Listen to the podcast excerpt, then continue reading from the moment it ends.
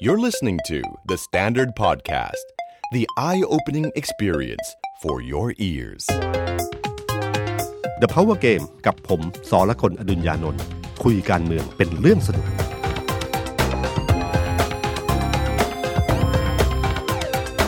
สวัสดีครับผมสอละคนอดุญญานนท์ สวัสดีครับ ผมเอกธนกรวงปัญญานะครับคอนเทนต์ครีเอเตอร์การเมืองของ The Standard นะครับ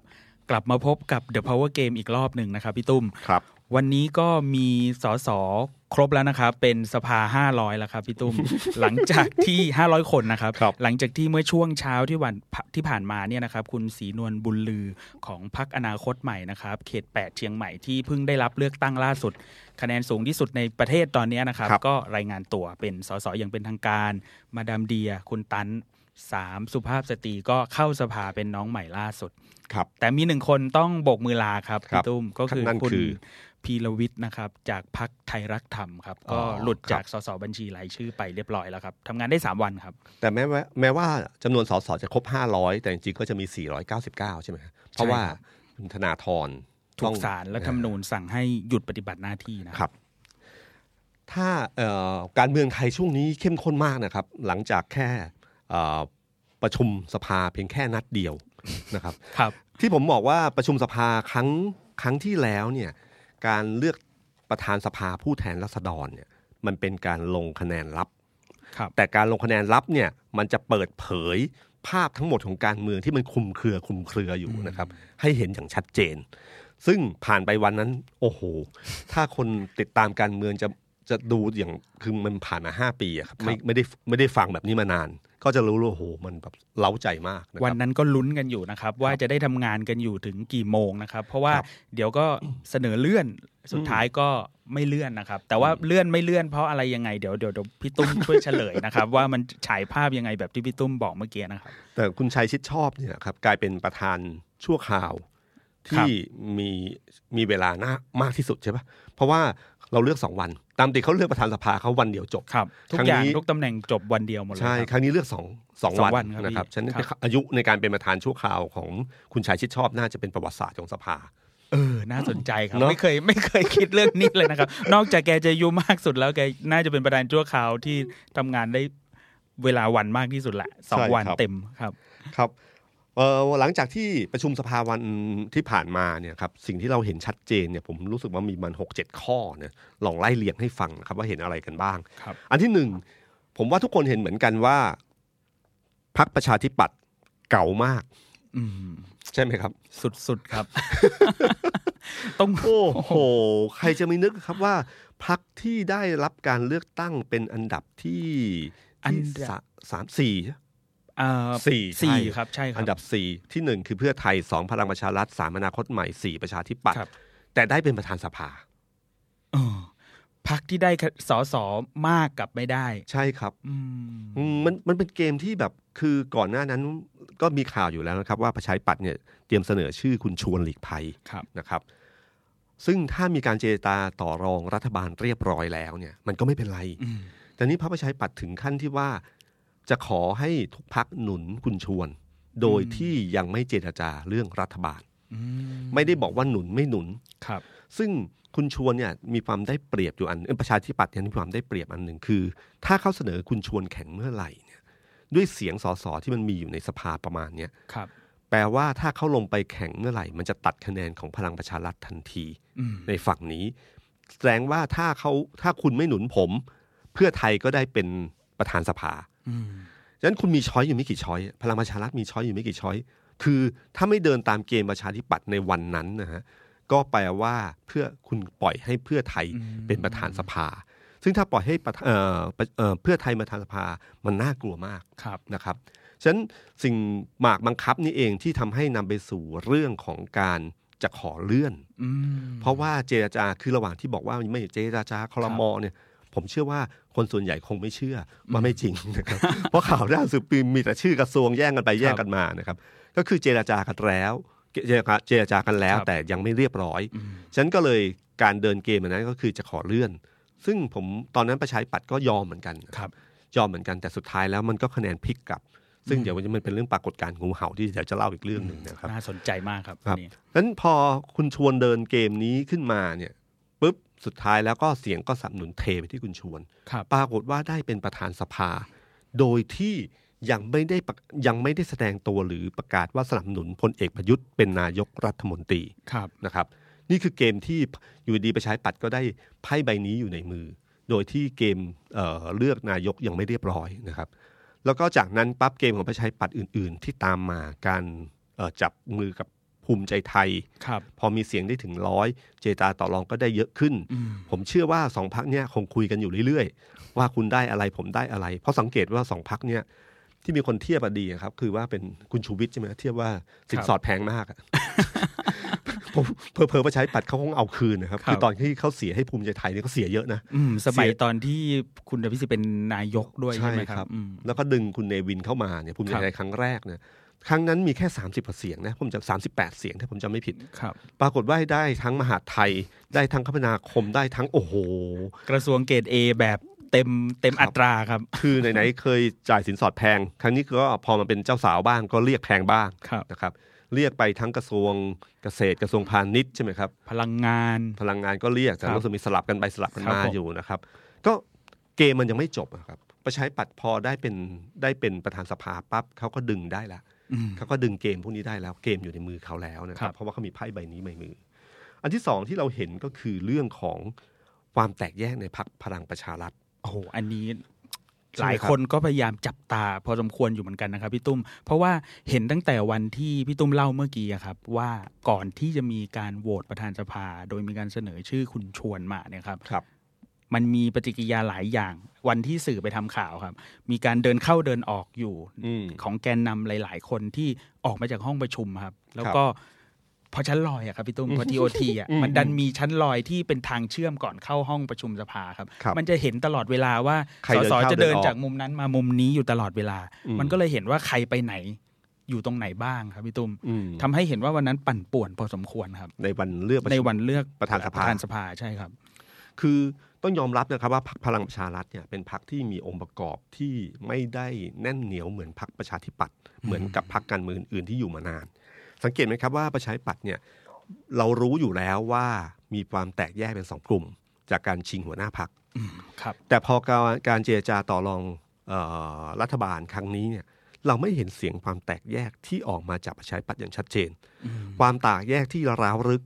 จากการเลือกตั้งหัวหน้าพัก แม้จะมีออกมาบ้างช่วงแรก ๆ แต่มันก็สงบอย่างรวดเร็ว ครับ นี่คือวัฒนธรรมประชาธิปัตย์ที่เรื่องส่วนใหญ่ในความขัดแย้งจะอยู่ในพักจะไม่ค่อยออกมา ไอ้รอยกับเพื่อมที่ออกมาเนี่ยน้อยกว่าความจริงที่เกิดขึ้นในพัก อืม แล้วพอเจรจาต่อรองเออรัฐมนตรีข่าวนี้ยประชาธิปัตย์ที่ดูแบ่งเป็นสองฝ่ายนิ่งมากนะครับ ครับ ออกมาแบบมีคนพูดน้อยมาก เมื่อวานที่เอ่อเมื่อวันก่อนที่นัดที่จะประชุมกัน แล้วก็ยกเลิกการประชุมเนี่ยรอยกระเพื่อมออกมาไม่เห็นชัดไม่ไม่เห็นมากนะครับ มี ครับ แต่โคศกมีอะไรออกมา อืม นี่คือนี่คือวัฒนธรรมของพรรคการเมืองที่อยู่ยาวๆ อยู่มานานพอสมควรโดยเฉพาะประชาธิปัตย์นะครับ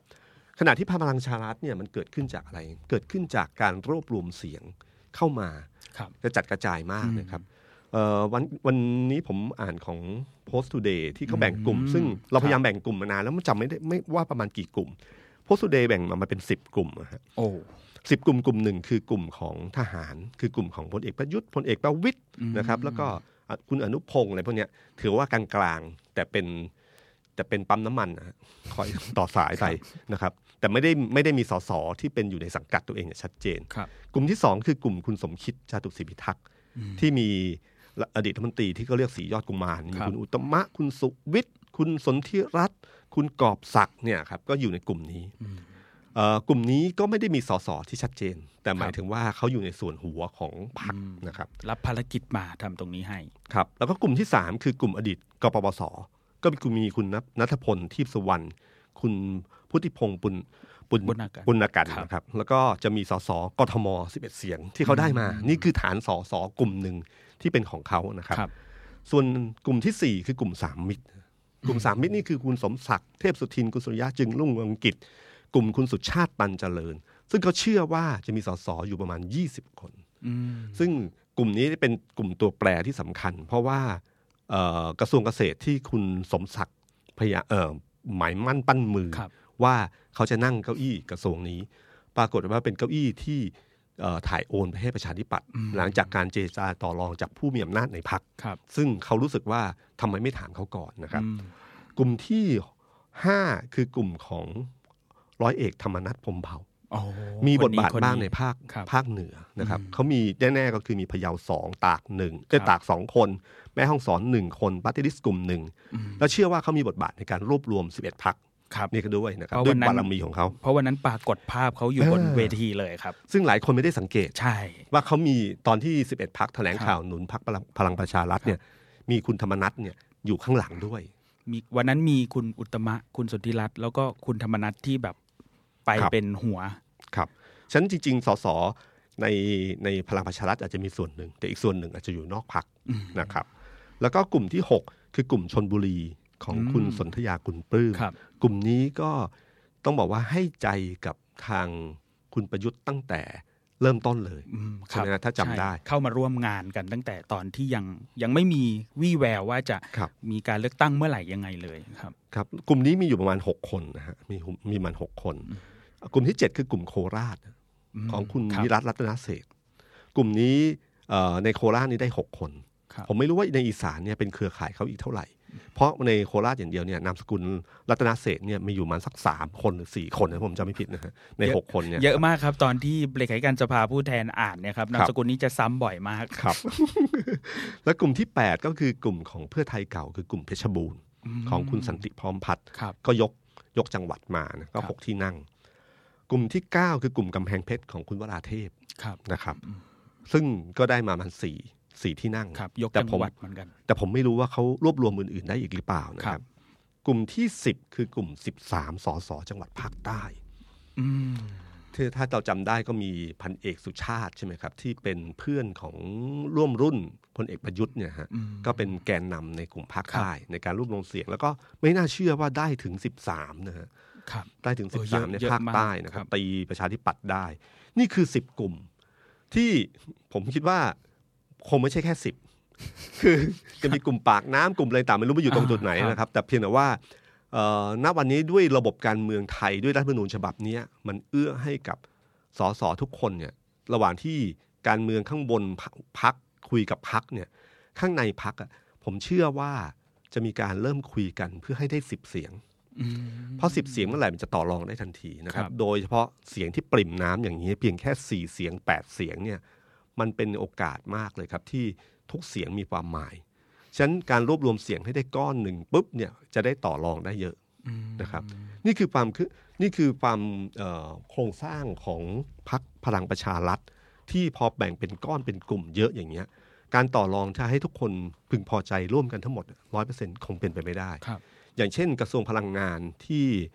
ที่ทางคุณ คุณณัณัฐพลฐพลจอ ครั ง บ อยู่เนี่ยนะฮะกับกระทรวงเกษตรที่คุณสมศักดิ์จองอยู่เนี่ยสองคู่นี้เขาเบียดกันมานานแล้ว ตั้งแต่การวางตัวปฏิริษีใช่ไหมฮะ อืม ที่ เพราะ ตอน ว่าเอาคุณตกลงกันยังไงก็ไม่รู้นะครับ พยายามไปคุยกันมาหลายทีก็ปรากฏว่าคุณนัทพลได้ลำดับที่หนึ่งไป ครับ จากกลุ่มตัวแทนของกปปส ครับ คุณสมศักดิ์ก็หล่นลงมาปรากฏ สุริยะที่สองหรือ คุณ สมศักดิ์ คุณสุริยะที่ ที่ ส ส อ อง งใช่ไหมครับ ใช่ครับ แล้วสามก็เป็นกบสอีกคนหนึ่ง ใช่ สี่ก็เป็นคุณสมศักดิ์ สลับกัน สลับกันไปนี่ก็แสดงให้เห็นว่าเขาให้น้ำหนักกับกบสมากกว่ากลุ่มคุณสมศักดิ์สุริยะ อืม แล้วพออีกครั้งหนึ่งครั้งนี้มาเล่นอีกเนี่ยนั่นคือที่มาของที่มาของเสียงที่แตกต่างกันในการโหวตตั้งแต่ประธานสภา รองประธานสภาคนที่หนึ่งรองประธานคนสภาคนที่สอง ครับ ซึ่งเสียงมันควรจะเท่ากัน หรือห่างกันเล็กน้อย อืม ก็ลองดูเสียงนี้สิครับ คุณชวนเนี่ย ครับ ตอนที่เลือกเลือกประธานสภาคนแรกเนี่ยได้ 258 ต่อ 235 ครับ 258นะฮะจำไว้นะครับ คุณสุชาติเนี่ยครับหวัดเสียวที่สุดในชีวิต โอ้โห 248 ต่อ 246 ครับ นะครับ แล้วก็คุณสุประชัยเนี่ย 256 ต่อ 239 ครับ คุณสุประชัยกับคุณชวนเนี่ยใกล้กัน อืม แต่คุณสุชาติเนี่ยลงไปเกือบ 10 คะแนน ใช่ หายไป10คะแนนถามว่าใครแทนคุณสุ ชาติ ผมนึกถึงเลือดข้นคนจางเขามีคำว่าใครฆ่าเลยนะใครใครฆ่า ประเสริฐ ใช่ไก่ข้าวประเสริฐ นะ ค ค รั รับ บ ตอนนี้ก็ใครแทงสุชาติ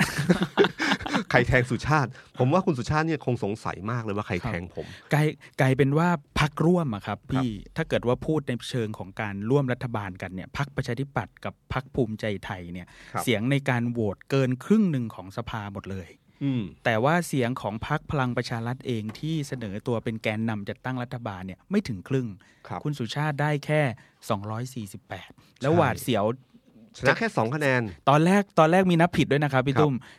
247 ด้วยนะครับ ใช่ แล้วก็ไปลบออกอันหนึ่ง อ่า แล้วก็เหลือ 248 ต่อ 246 ตัวโหแต่คะแนนบาดเสียวมากนะครับอีก โอ้โห คนถ้าคนคนหนึ่งพลิกไปอยู่ฝั่งหนึ่งจะสองสี่เจ็ดเท่ากันพอดีนะ ใช่ครับ โอ้โห ผมว่าคุณสุชาติตอนนั้นน่าเสียเหมือนกันนะ อืม นะครับนั่นคือเหตุผลที่ตอนที่คุณสุประชัยเนี่ยมันถึงจะมีมีการใช้โทรศัพท์มือถือ ไปถ่ายใกล้ ครับ ๆผม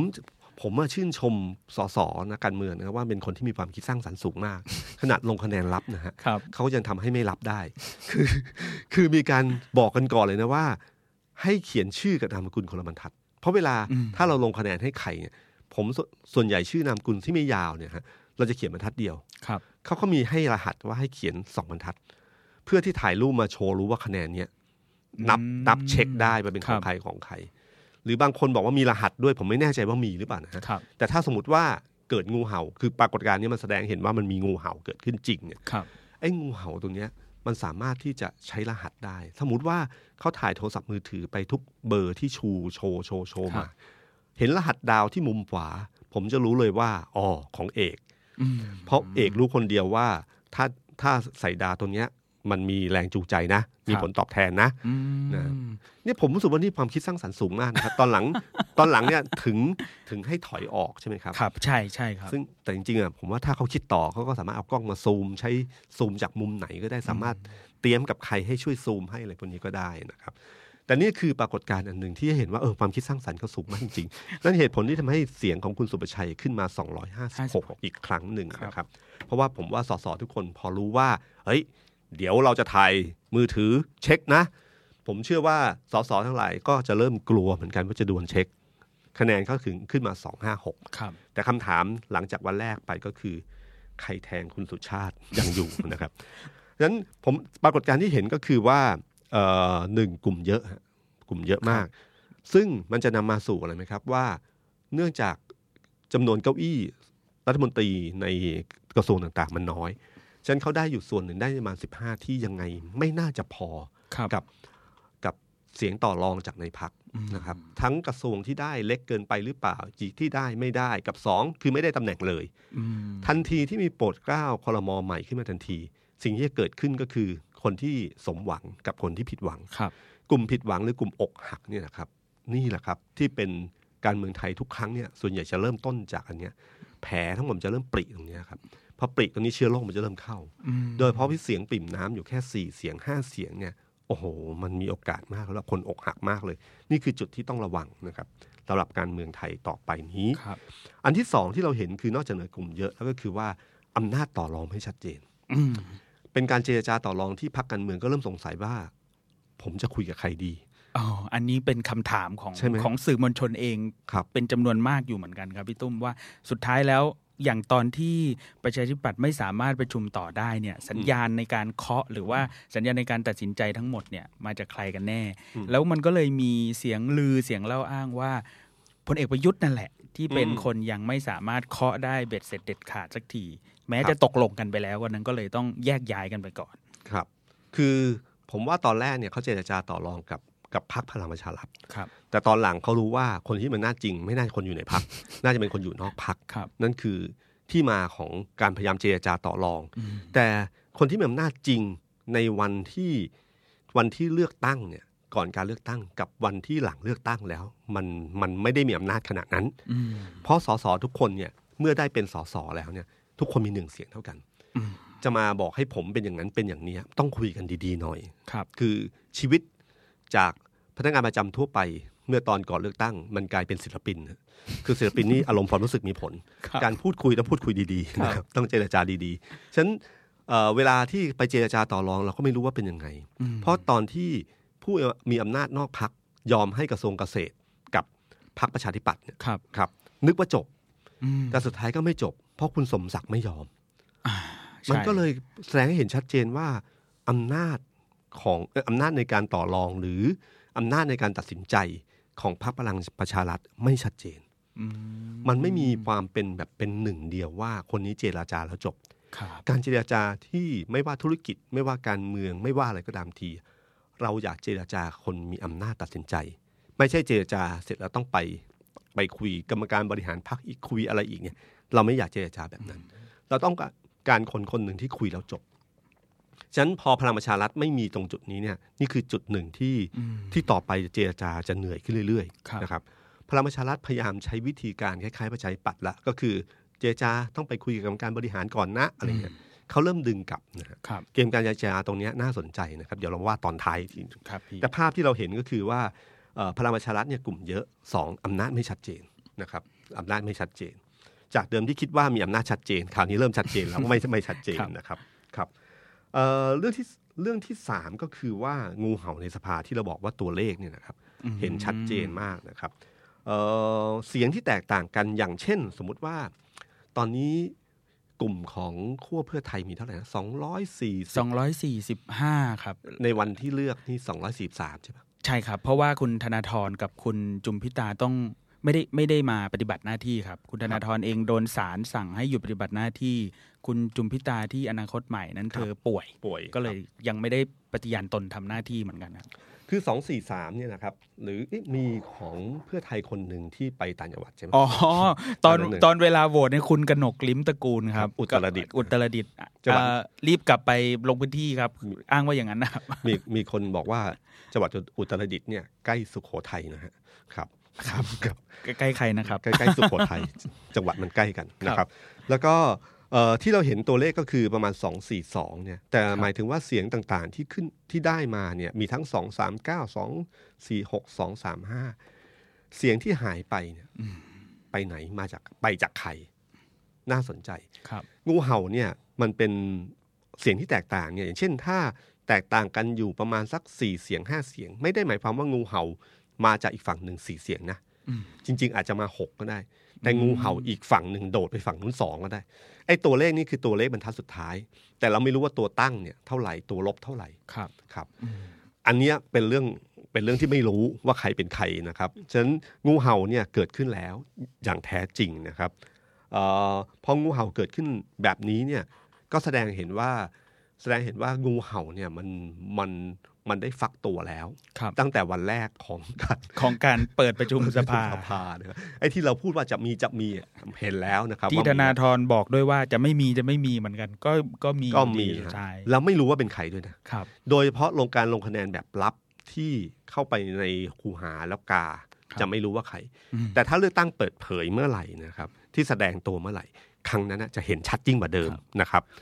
อย่างล่าสุดที่ตอนที่เลือกตั้งเอ่อเลื่อนไม่เลื่อน อ่า ประธานสภาเนี่ย อันนั้นนะชัดมากครับ ครับ อยู่ดีๆก็คือกลุ่มออ่างห้าคนบอกว่าไม่เลื่อน อืม ใช่ไหมฮะซึ่งคุณอนุชานาคาใสยนี่อยู่ในสภายาวนานนะครับ ครับ ไม่น่าจะเข้าใจผิดว่าเห็นชอบไม่เห็นชอบยตินี่มันมีความหมายว่าอย่างไร ครับ มีการถามย้ำด้วยก็ยังยืนยันคำเดิมอยู่เหมือนเดิม ครับ นะครับ ที่ที่คุณชายชิดชอบอันนั้นเก่ามากก็คือที่ถามที่ถามมาสั้น ๆ ว่าไปเข้าห้องน้ำมาเหร อ โหนี่ช็อตเด็ดเจ็ดสีเลยนะฮะ ครับ ครับก็ผมว่าเนี่ยคือตัวเลขตัวเลขหนึ่งที่เห็นชัดว่าพอถึงเวลาการเลือกการเลือกแบบเปิดเผยเนี่ยมันจะเริ่มแสดงออกมาชัด อืม ๆ อันนั้นเนี่ยเราตียังตีความไม่ออกว่าตั้งใจเพราะเจรจาเรียบร้อยแล้ว แล้วเลือกเลยหรือเปล่า ถึงให้แบบนั้น ครับ หรือจริง ๆ แล้วตั้งใจที่จะแสดงให้เห็นพลังว่าถ้าคุณยังคิดว่าคุณมีอำนาจสูงสุดในพักดูซะก่อน อืม ว่าพออยู่ในสภาแล้วเป็นยังไง อย่าลืมนะครับว่าคุณอุตตมะคุณสนธิรัตน์คุณอะไรต่างๆเนี่ยไม่ได้อยู่ในสภานะครับ ครับผม คนกลุ่มอยู่ในสภาเนี่ยมีตัวที่ต้องถามต้องบอกว่ามีกลุ่มแค่กลุ่มกปปสเท่านั้นที่น่าจะเป็นสายตรง ครับ โดยตรงของคุณคุณประวิทย์หรือคุณประยุทธ์นะครับ แต่อื่นๆนี่ไม่ใช่นะครับ อืม และความเก่าเกมในสภาเนี่ยต้องยอมรับว่ากลุ่มนั้นเนี่ยสู้กลุ่มคุณสมศักดิ์คุณสุริยะคุณวิรัตพวกนี้ไม่ได้นะครับ นี่เขาอยู่ในสภายาวนาน อืม เขารู้ว่าจะเล่นเกมอะไรในสภานะครับ พลิกได้ตลอด ฉะนันเอ่อทที่ผมคิดเล่นขำๆก็คือว่ากลุ่มงูเห่าเนี่ยนะครับที่มีมูลค่าสูงสุดเนี่ย มันเนื่องจากการผมต้องเออถ้าใครไม่ได้ดูนะครับ ก็คือเวลาการเอ่อการลงคะแนนโดยเปิดเผย เนื่องจากระบบในในที่ประชุมมันมันมันมันไม่ได้ที่ประชุมสภาเก่าอะที่มันมีระบบนับคะแนนที่สอดบัตร อ๋อก ด แล้วก็ ปุ่ม กดครับ ปุ๊บภายในไม่กี่วินาทีก็รู้ว่าคะแนนเป็นใคร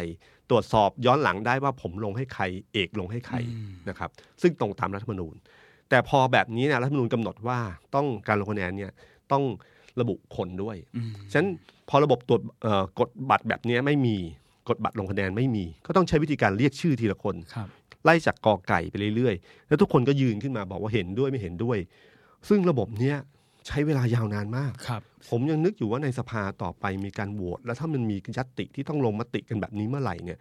ระบบกดบัตรไม่มีนะฮะผมว่าไอเนี่ยมันจะใช้ถ่วงเวลาได้เป็นชั่วโมง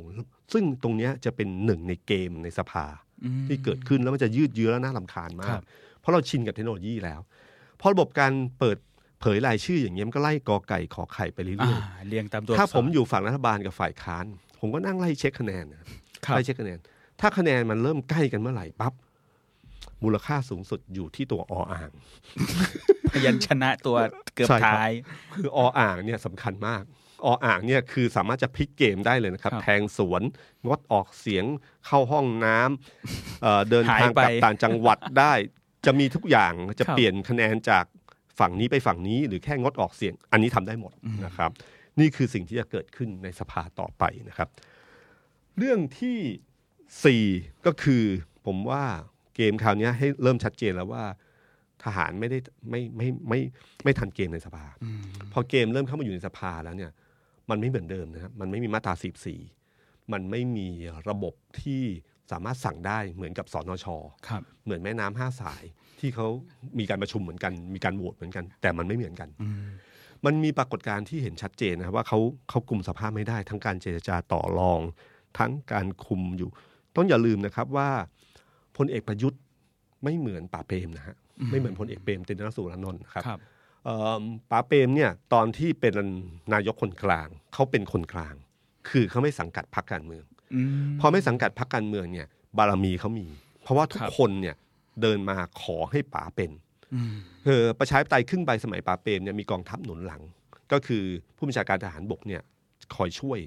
ช่วยทุกอย่างนะฮะช่วยเดินเกมในสภาช่วยอะไรต่างๆเนี่ยทั้งหมดนะฮะถ้าเราไปดูประวัติศาสตร์การเมืองตอนถอนชื่อ 15รายชื่ออในอดีต ครับ ในอดีตคือเอ่อพลเอกเปรมจะไม่ยอมให้มีอภิปรายวางใจ ครับ นะครับ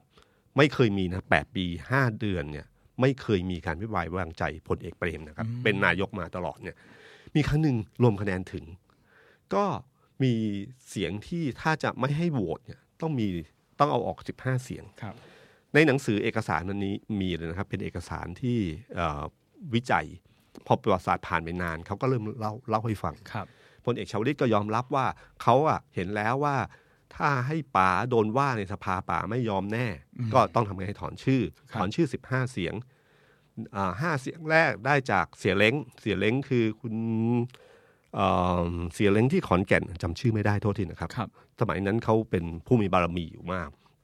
ก็มีห้าเสียงแล้วไล่ไปเรื่อยๆ จนจบท้ายมาที่คุณชัยชิดชอบ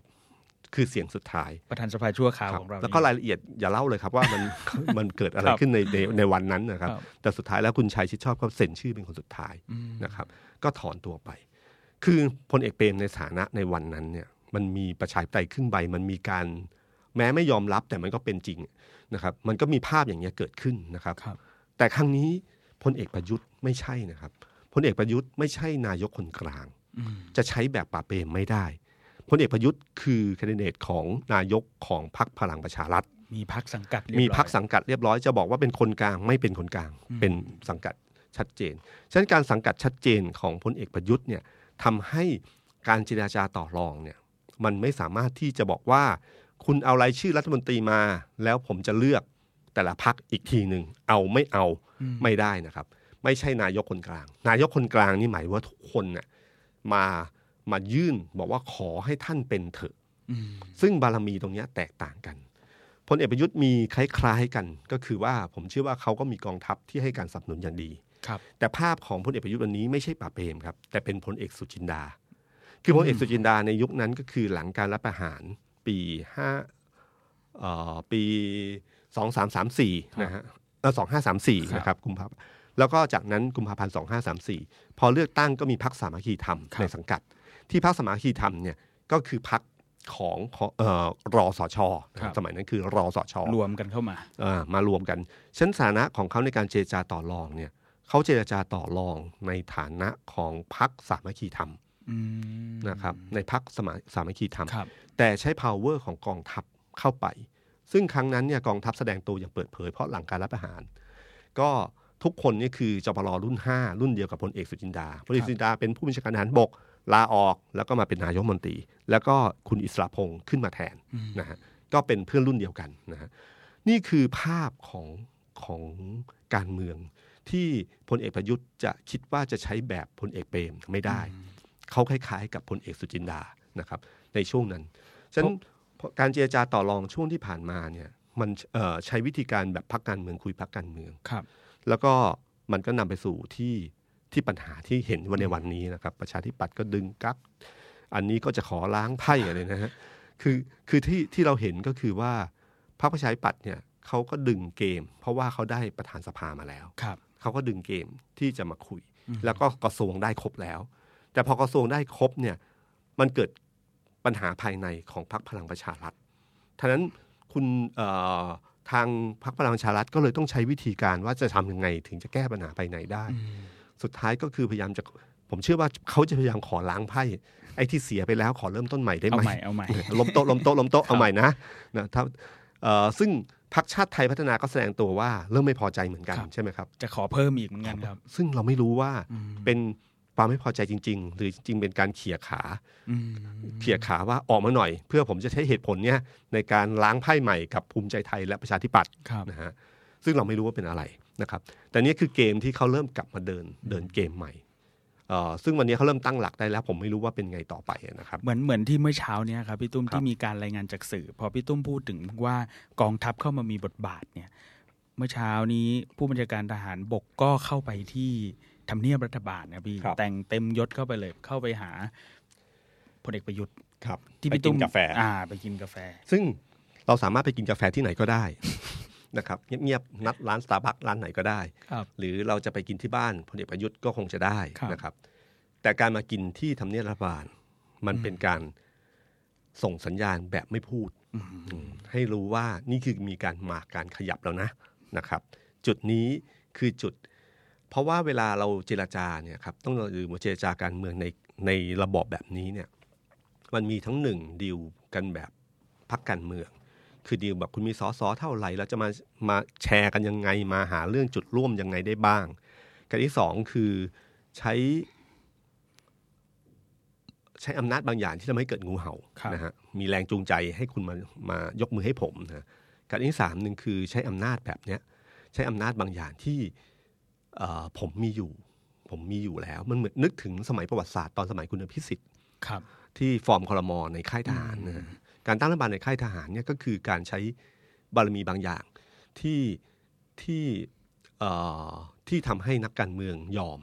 นะฮะ รอบนี้ก็มีข่าวเหมือนกันนะครับ ครับ ว่าปิดจ็อบกันที่ค่ายทหารนี่เหมือนกัน ใช่ วัสนานานุ่วมรายงาน รายงาน ข่าวด่วน เมื่อก่อนหน้านี้ใช่ไหม ขามผมใช่ ก็หลาย ครับ หลายวันก่อน อืมครั นะ บ ที่มีการเจรจากัน แต่อันนั้นเป็นการเจรจาภายในพื้นที่ อืม แต่คราวเนี้ยการขยับตัวอันเนี้ยที่น่าสนใจว่ามันจะเป็นการขยับตัวเหมือนกับพลเอกอนุพงศ์สมัยตอนที่เอ่อจัดตั้งรัฐบาลในค่ายทหารหรือเปล่านะครับ มันมีคำบางประโยคที่ทำให้นักการเมืองกลัวได้ ว่าถ้าไม่เป็นแบบนี้มันจะเป็นอย่างนั้นนะนะครับครับนักการเมืองน่าจะกลัวอยู่แค่สองอย่าง อย่างที่หนึ่งคือยุบสภาสองรัฐประหารครับก็เนี่ยคือคำสองคำที่ที่คำที่ที่นักการเมืองไม่ไม่ค่อยชอบนัก ครับ นะครับ ได้ยินแล้วมันหนาวหนาวๆ นะฮะก็เนี่ยคือเรื่องราวที่ผมว่ามันมีการเดินเกมกันอยู่นะครับเอ่ออีกเรื่องหนึ่งที่ผมว่าเห็นชัดในการ ในจากภาพการเมืองที่ผ่านมาก็คือเออการเดินเกมของพรรคภูมิใจไทย อืม ผมใช้คำว่าการเมืองแบบมีดอกจันนะคือคุณอนุทิ ยั น งไงครับพี่ คือคุณอนุทินเนี่ยเขาเขาเหมือนกับว่าเขาจะเปิดรับฟังความคิดเห็นใช่ไหมครับ ครับ อ่ะเริ่มต้นก่อนว่าตอนหาเสียงเลือกตั้งเนี่ยความรู้สึกของคนรู้สึกว่าช่วงท้ายๆอ่ะเหมือนกับคุณอนุทินน่ะจะยืนอยู่ฝั่ง ฝั่งเจ็ดพัก อ่าฝ่ายประชาธิปไตยแบบที่เขาเรียกตัวเอง เขาเรียกตัวเอง น ว่าพรรคประชาธิปไตยเรียก ครับ ว่าต่อต้านการสืบทอดอำนาจ ะครับ คนจะรู้สึกว่าคุณอนุทินน่ะยืนอยู่ฝั่งนี้ อืม ฟังการหาเสียงช่วงท้ายๆเป็นอย่างนั้น แต่คุณอนุทินพอไปร่วมกับพรรคพลังประชารัฐเนี่ย คุณอนุทินบอกว่าเขาไม่ได้ทำผิดอะไรเลยนะ อืม ในคลิปอะไปดูได้เลย ไม่ผิด ผมยืนยันแทนคุณอนุทินว่าผมฟังดูแล้ว คุณอนุทินพูดอยู่ในกรอบนี้จริง ๆ แต่ทำให้คนรู้สึกแบบนั้น มันเหมือนกับที่ผมใช้ว่าการเมืองแบบมีดอกจันน่ะก็คือเวลาเราโฆษณาสินค้าครับ ครับ จำได้ไหมครับว่าดอกจันตัวเล็กๆเนี่ยเต็มไปหมด เงื่อนไข อ๋อครับับตรเครดิตเงื่อนไขเลยก็ตามที อย่างเช่น ถ้าเราประกาศว่าเอ่อขนมของเราไม่ใส่สี ครับ นะแล้วก็มีดอกจันตัวเล็ก สีหมายถึงสีทาบ้าน สีหมายถึงสีทาบ้านสาทาภายในภายนอกเท่านั้นอะไรเงี้ยอย่างเงี้ยครับ มันจะมีอะไรเงื่อนไขพวกนี้อยู่ เงื่อนไขเล็ก ๆ ที่แบบต้อง ที่เหมาะ สังเกตนะ ต้องสังเกต ะไร ค งี้ รับ ย คือต้องอ่านตัวสอนถอดเทป แล้วก็เปิดพจนานุกรม ครับ ก็จะรู้ว่าจริงๆ คุณอนุทินไม่ได้นั่นนะครับ ก็เขาจะไม่ร่วมเอ่อเขาจะไม่ยอมให้เสียงสวมากำหนดตำแหน่งนายกรัฐมนตรี ก็หมายถึงว่าต้องใช้สสเสียงข้างมากเท่านั้น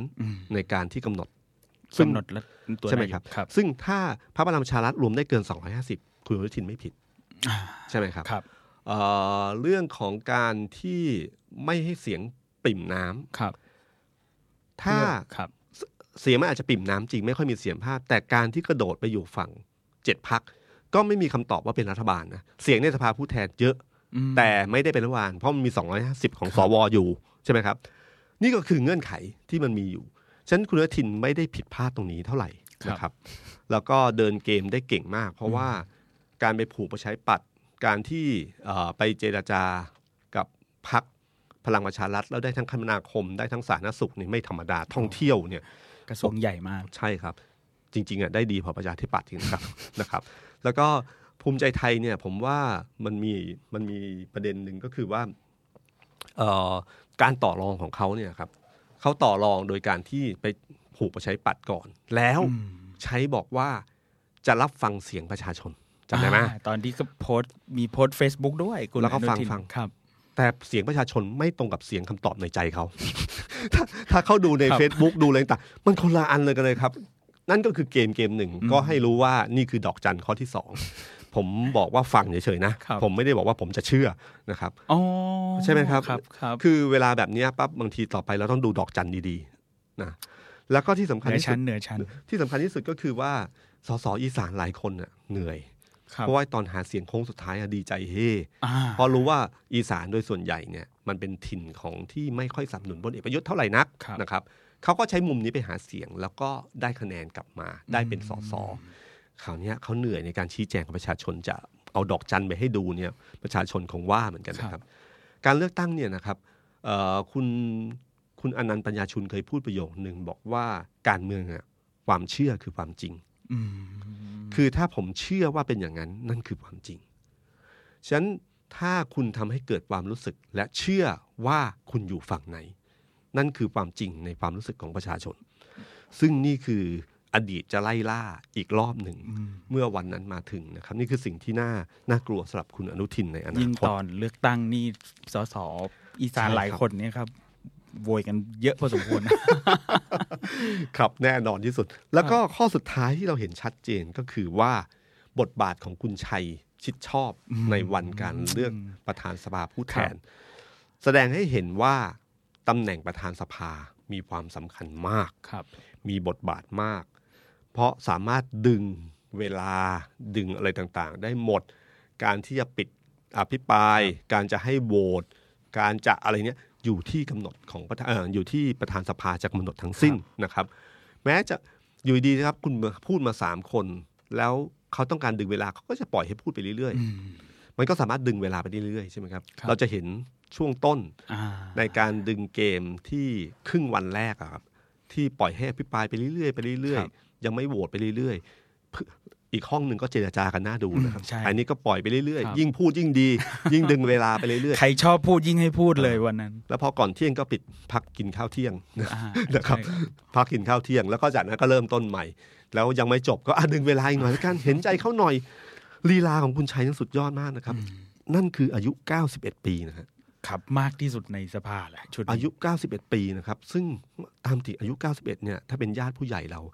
ผู้รู้เรื่องเราก็ดีใจแล้ว นี่ท่านสามารถตั้งดำเนินการการประชุม ฟังความคิดและจับประเด็นจำระเบียบการประชุมได้ แม้จะมีการบอกบทอยู่ข้างๆนะ ผมดูแล้วเหมือนกับละครช่องสีบางขุนพรหม ในอดีต มีคนถามว่าสุภาพสตรีท่านนั้นคือ ใคร คือคือละครในอดีตเนี่ยมัน ค บ รั อบ กบทไม่เห็นคนบอกบทเนี่ยนี่เห็นชัดเลยครับ มีการบอกท่านโดยบอกว่าที่ฉีกไปสามใบจะดูไหม อ่าครับ ฉีกไปสามสามหรือสี่ใบเนี่ยเอ่อคุณชัยบอกว่าบัตรเกิน ครับ ครั้งนี้บอกไม่ได้เกินไม่ได้เกินพิมพ์มาห้าร้อยแต่สสมาแค่นี้ ครับ ก็เลยที่เหลือก็เลยต้องฉีกออก ย้ำสามครั้ง คุณชัยไม่ฟัง คุณชัยไปต่อเรื่อยๆ ก็สนุกดีอะฮะแล้วก็ไอ้ไอ้มีลูกเล่นแบบว่าอ้าว อ่า สสช่างก ค ล รับ ว่าไง มีมุกมีลูกเล่นมีลูก คุณ ฮาม งคลกิจนี่จะโดนโดนบ่อยเหมือนกันนะครับ เออหรือที่บอกว่าอ่ะไปเข้าห้องน้ำมาเหรอ ครับ หรืออะไรพวกเนี้ยครับจะเห็นเลย เม ว่า ตตาธรรมคำจุนโลกแต่อันสุดท้ายครับ เอาเหรอ บอกว่าเมตตาผมเถอะเมตตาธรรมคำจุนโลก นะครับแล้วก็เนี่ยผมเห็นเห็นไหมที่ลีลาท่าทางอะไรเงี้ย ถ้าเราย้อนประวัติศาสตร์ไปตอนสมัย ที่ผมเล่าเรื่องถอนชื่อ 15สส ครับผม คุณตอนที่คุณชัยชิดชอบถอนชื่อคนสุดท้ายเนี่ย สมัยก่อนยังพิมพ์ดีดแล้วพิมพ์แล้วลืมโลเนียว ไม่มีสองชุดก็ต้องวิ่งไปถ่ายเอกสาร เปิดรถหวอนำทางเพื่อให้เอาไอ้เนี่ยใบสุดท้ายเนี่ยไปถึงสภาให้ทันเวลา อืม แล้วในนั้นอ่ะคุณเอ่อพลเอกอนุชัยอรุณประภามั้งถ้าถ้าผมจำไม่ผิด ครับ เขาก็พูดในรายในผลวิจัยอันเนี้ยบอกว่า คุณชวนที่เป็นประธานสภา ซึ่งอยู่ฝั่งป๋าเปรม ตอนนั้นนะครับเป็นอยู่ประชาธิปัตย์อยู่กับพลเอกเปรม ก็ดึงเวลาให้ อืม นี่คือประธานสภานะครับ ดึงเวลาให้ด้วยการขึ้นบัลลังก์ช้า อืม คือสอปล่อยให้สสครบก่อน แล้วค่อย ครับ ขึ้นบัลลังก์ถ้าไม่ขึ้นบัลลังก์การประชุมก็จะไม่เกิด ครับใช่ นี่คือทริคเล็ก ๆ น้อยๆที่ผมบอกว่าตำแหน่งเนี้ยมีความสำคัญ และตำแหน่งนี้พักพลังประชารัฐก็ได้มอบให้กับคุณชวนหลีกภัยเรียบร้อยแล้ อีก ว ครั้งหนึ่ง นะครับ นี่คือภาพทั้งหมดที่ให้เห็นนะครับ แล้วเราจะเห็นว่าการเรื่องเวลานี่เป็นเรื่องที่สำคัญนะช้าเร็วเนี่ยมีผลต่อการเจรจา ใครได้เปรียบถ้าช้า ใครได้เปรียบได้เร็ว ถ้าเราย้อนกลับไปสมัยเอ่อครั้งก่อนประชุมสภาครั้งก่อน สมัยคุณยิ่งรักษณ์เนี่ย ครับ คุณยิ่งรักษณ์เนี่ยเอ่ออสมัยนั้นเนี่ยนะครับมีประชุมสภาเลือกประธานสภาวันที่สองสิงหา ครับ ห้าสี่นะครับห้าสิงหาคือสามวันถัดมาได้นายก อืมแป๊บเดียว สิบคอรมอเข้าเฝ้า สังเกตไหมครับสามวันห้าวันนะครับวันนี้ประชุมสภาเลือกไปแล้วเมื่อวันอาทิตย์ ครับ วันนี้ที่เราคุยกันอยู่เนี่ยยังยังยังไม่เรียบร้อยนะครับยังไม่ได้ ครับ โปรดเกล้าลง ย่ำ มา ครับ นะครับแล้วก็เมื่อโปรดเกล้าเมื่อไหร่เนี่ยอำนาจในการเรียกประชุม เลือกนายกอยู่ที่คุณชวนหลีกภัย อ่า เรียกช้าเรียกเร็ว เรียกวันพรุ่งนี้ เรียกวันอาทิตย์ หรือจะเรียกอีก 10 วันต่อไป อยู่ที่คุณชวน เพราะรัฐธรรมนูญนี้ไม่มีกรอบเวลาเรื่องเลือก ครับ นายกด้วยครับ ก็หมายถึงว่าอำนาจการเรียกประชุ ค ม รับ รัฐสภาอยู่ที่ประธานรัฐสภา ใช่ คือคุณชวนหลีกภัยนี่คือไพ่ที่อยู่ในมือของคุณชวน ซึ่งทางพรรคพลังประชารัฐมอบหมายให้ไปเรียบร้อยแล้วนะครับฉะนั้นเกมการเจรจาต่อรองวันนี้มันคงยังไม่จบ แล้วก็ผมเราผมเชื่อว่าพรรคพลังประชารัฐเนี่ยคงใช้วิธีการแบบเดิมที่เราเคยคุยกันก็คือว่าเมื่อดิวตามปกติไม่จบ มันก็ต้องดิวรูปแบบใหม่ อืม รูปแบบใหม่ก็คือรูปแบบที่เขาได้เปรียบที่สุด เราลองดูนะครับว่าเวลาเจรจาเราลองพยายามดึงเกมให้มันอยู่ในเกมของเรา ผู้ชนะคือผู้กำหนดเกม ครับ เกมของพลังประชารัฐที่เห็นชัดเจนที่สุดก็คือตอนนี้ก็คือเอาตำแหน่งนายกมาก่อน อืม ประชุมสภาเมื่อไหร่ ขอโหวตให้ผมเป็นนายกเมื่อไหร่ก่อนพลเอกประยุทธ์เป็นนายกเมื่อไหร่ก่อนปั๊บอำนาจต่อรองจะเปลี่ยนไปทันที อืม พรรคการเมืองจะมีอำนาจต่อรองสูงสุด เมื่อยังไม่โหวตนายก ครับ บังเอิญกติกาที่รัฐธรรมนูญฉบับเนี้ยมอบให้สว 250 เสียง มีสิทธิ์โหวตฉะนั้นเขามี 250 อยู่ในกระเป๋า เขาต้องการแค่ 126 ครับ นะครับ ถ้าได้มากกว่านั้นก็มากมา เท่าไหร่ก็ไม่รู้ล่ะ แต่ผมเป็นนายกก่อน พอเป็นนายกปั๊บเราจะเกิดการฟอร์มครมขึ้น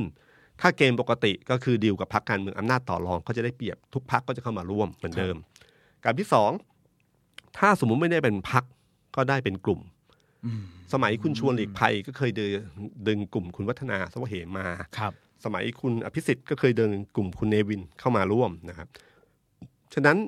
การการที่ถ้าสมมติเขาดิวทั้งพักไม่ได้เขาก็ดิวครึ่งพักได้